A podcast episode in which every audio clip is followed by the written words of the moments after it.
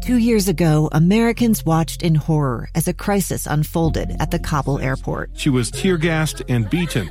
Images of thousands desperate to escape Taliban oppression filled our news feeds. More than 80,000 Afghans made it to America. But the story didn't end there. It was very cold. There was no power, no heat. Who would help our newest neighbors? I'm Andrea Smardon. In Stranger Becomes Neighbor, you'll hear the stories of some remarkable refugees who left their homes and their dreams behind only to start over from zero. Their only possession was three blankets. And you'll meet Americans who stepped up to help them. You want me to come when you deliver your baby. What can one person do in the face of an international disaster decades in the making? That's Stranger Becomes Neighbor. Find us at kslpodcast.com, follow us on Apple Podcasts, or anywhere else you listen. Inside Sources. Inside Sources. Inside Sources. Where KSL offers Utah deeper insights on the news. Host Boyd Matheson divides rage from reason and elevates the conversation on issues crucial to our community. On KSL News Radio 102.7 FM and 1160 AM. There was a lot of hand wringing and hyperventilating from activists and politicians across the spectrum. Many that called this week's Supreme Court ruling in the West Virginia versus the EPA a loss for the planet. The planet is on fire. There's no way for the government to fight back, and on and on and on and on it went. But could it actually speed up our transition to green energy? It's time to think again. Let's go. Think you know the news of the day? Think again.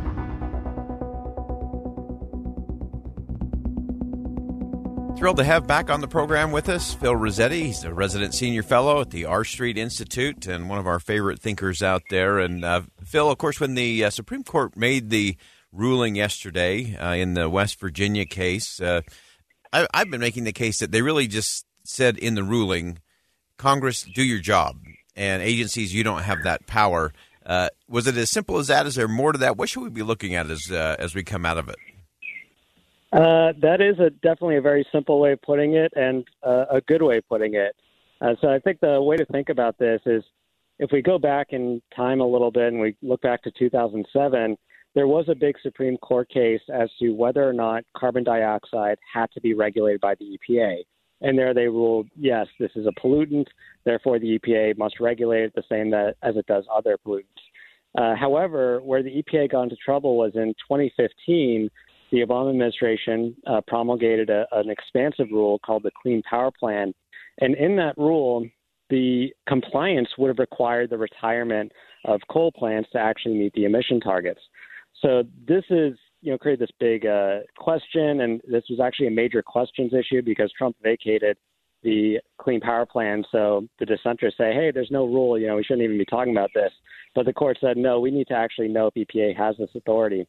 And they determined that because this covers all these issues that are outside of the EPA's uh, established authority, things like electric reliability, energy security concerns, that the EPA cannot have a regulation that effectively says you must do this in the electricity system where you are retiring sources and changing the makeup of the electricity system. Instead, they're limited to only saying how to operate existing plants cleaner, which is traditionally how they've addressed air pollution.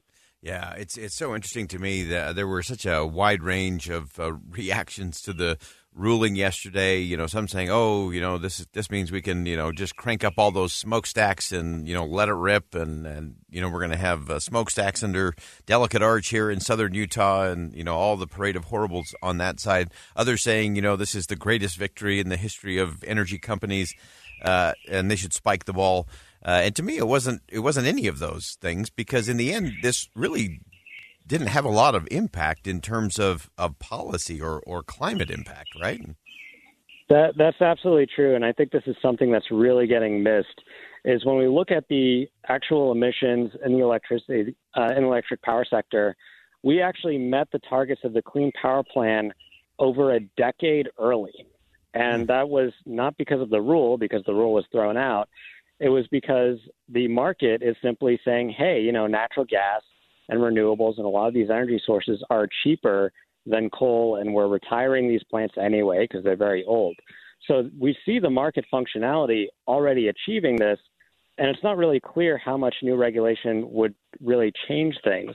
Uh, so that's something that is just kind of important to keep in mind is that the market is the bigger driver, and part of that is because the EPA has to have constraints on how it promotes these rules. It has to say, hey, we've done analysis that says that this is achievable or realistic economically. And very often things change. You have innovation that totally changes the, the landscape, which is exactly what happened. So I don't see this decision as necessarily worsening climate, and it's certainly not going to bring coal back because the economics uh, simply make that not feasible for most facilities. Yeah, and I, I, think that's so interesting that often we do talk about the, the market will drive thing, and, and is it the market driving? Is it is it the market anticipating what the government could do next or might do next? Uh, a lot of times we end up with a lot of good intentions, you know, coming out of of agencies, but those, uh, to your point, often is that's not that's not enough. It's not enough for them just to have this is an important thing right. or we think this is good. It's got to be more than that. Right, right. That's exactly what we're seeing here. Uh, it's not really about the intent. It's about did Congress actually give EPA the authority to have this much of a, an expansive rulemaking? And they said no. And Congress, uh, as you pointed out, now the ball is in their court. And I, I think some people have pointed out that maybe Congress is kind of dragging their heels on this issue because there have been a lot of members who say, oh, you know, we're just going to have a new regulation or we need to prop up regulation. And they just want to give more regulatory authority to the agencies to do this. But really, the court's saying here, hey, you know, the court, uh, the Congress has already rejected cap and trade so many times. And if they actually want to have a cap and trade program or something similar, they need to actually vote on it and, and pass it, not just let the EPA assume that it can. Yeah, one of the uh, things that we noted yesterday was the uh, the tweet from uh, Senator Elizabeth Warren, you know, saying that the the Earth was on fire, and you know this extreme court uh, has you know taken away all of our ability to fight back, you know, uh, and yet we know Elizabeth Warren could go to the floor of the Senate today if she wanted to and introduce a piece of legislation and build a coalition and actually pass something. Uh, and even with that, it may not go as far as what the market has already done on its own. That, that's right. You know, there's really nothing stopping uh, Congress from coming together, at least trying to find some middle ground on climate policy that is workable or reaching some sort of compromise if it's as important an issue for them as they often claim. Uh, and it's also you know, a, a good thing to keep in mind that if the EPA or if this ruling hadn't happened, if this uh, you know, Supreme Court decision had not come out, what would have happened is the administration would have spent years creating a new rule, and very likely that rule would have simply been shot down the same way that the Clean Power Plan was. So, in a way, this uh, decision is actually helpful because it's a bit of a kick in the pants for Congress to actually do what it's supposed to do and not just have the EPA come out with rule after rule that gets shot down. Because that is something that happened not just on climate issues, but on other uh, uh, pollution issues under the Obama administration, the mercury toxic standards, and all these rules that the court said, no, this is beyond your authority and, and you have to redo it. Yeah, one of the things that you've written about, Phil, that I, I wanted to ask you about was uh, often we know that the it's the local, it's the it's the state, it's the city uh, that can often spur more you know of the green energy or more of the things that we want in terms of, of climate and and being careful stewards of the environment. Uh, is this ruling also an opportunity in that space for you know cities and, and towns to be able to incentivize and, and help actually change the dynamic in terms of the, the outcomes? Yeah, I, I think when we start to look at what is the decision making process after this decision, we now see okay, there is going to be less of an impediment to investors where they are left wondering as to what level of climate regulation might come in the future. So now there's a bit more impetus and a bit more freedom to say, hey, you know, we've got these opportunities. We know that we're not going to, you know, build a, a, power plant that might get, uh, you know, a, a rule or a regulation that says, hey, you can't do this now, or you have to retire this in 10 years. Uh, so it is helpful in a way. It, gives a clear market signal. Oh, excellent. Uh, anything else we should be watching for uh, coming on the backside of, of this ruling and what we might see either at the state and local level or at the federal level? Yeah, I think the the biggest takeaway is this wasn't something that was unexpected. Uh, when the Clean Power Plan was stayed, that was, I believe, the first time that the Supreme Court had ever stayed a regulation like that before it was even heard in a lower court. Uh, the Clean Power Plan was always a, a test of the limits, and the idea that we would just keep testing the limits and, finding uh, some loophole that lets the EPA uh, circumvent Congress was never a realistic approach to Congress, or sorry, uh, a realistic approach to climate change. So the, don't miss the forest for the trees, right? We need to think about real effective policy and not just saying, okay, we're just going to let EPA handle it. Yeah, I, I always hated that as a uh, staffer looking through the bills, and there would be you know big sections that would simply say, "We hereby bequeath you know all power and authority to decide right. what this is and enforce the laws and uh, be judge, jury, and executioner to uh, to this agency or that." Uh, always always drove me crazy. Uh, and so that's right. a, an important piece. Uh, Phil Rossetti, always appreciate your perspective, especially in this area.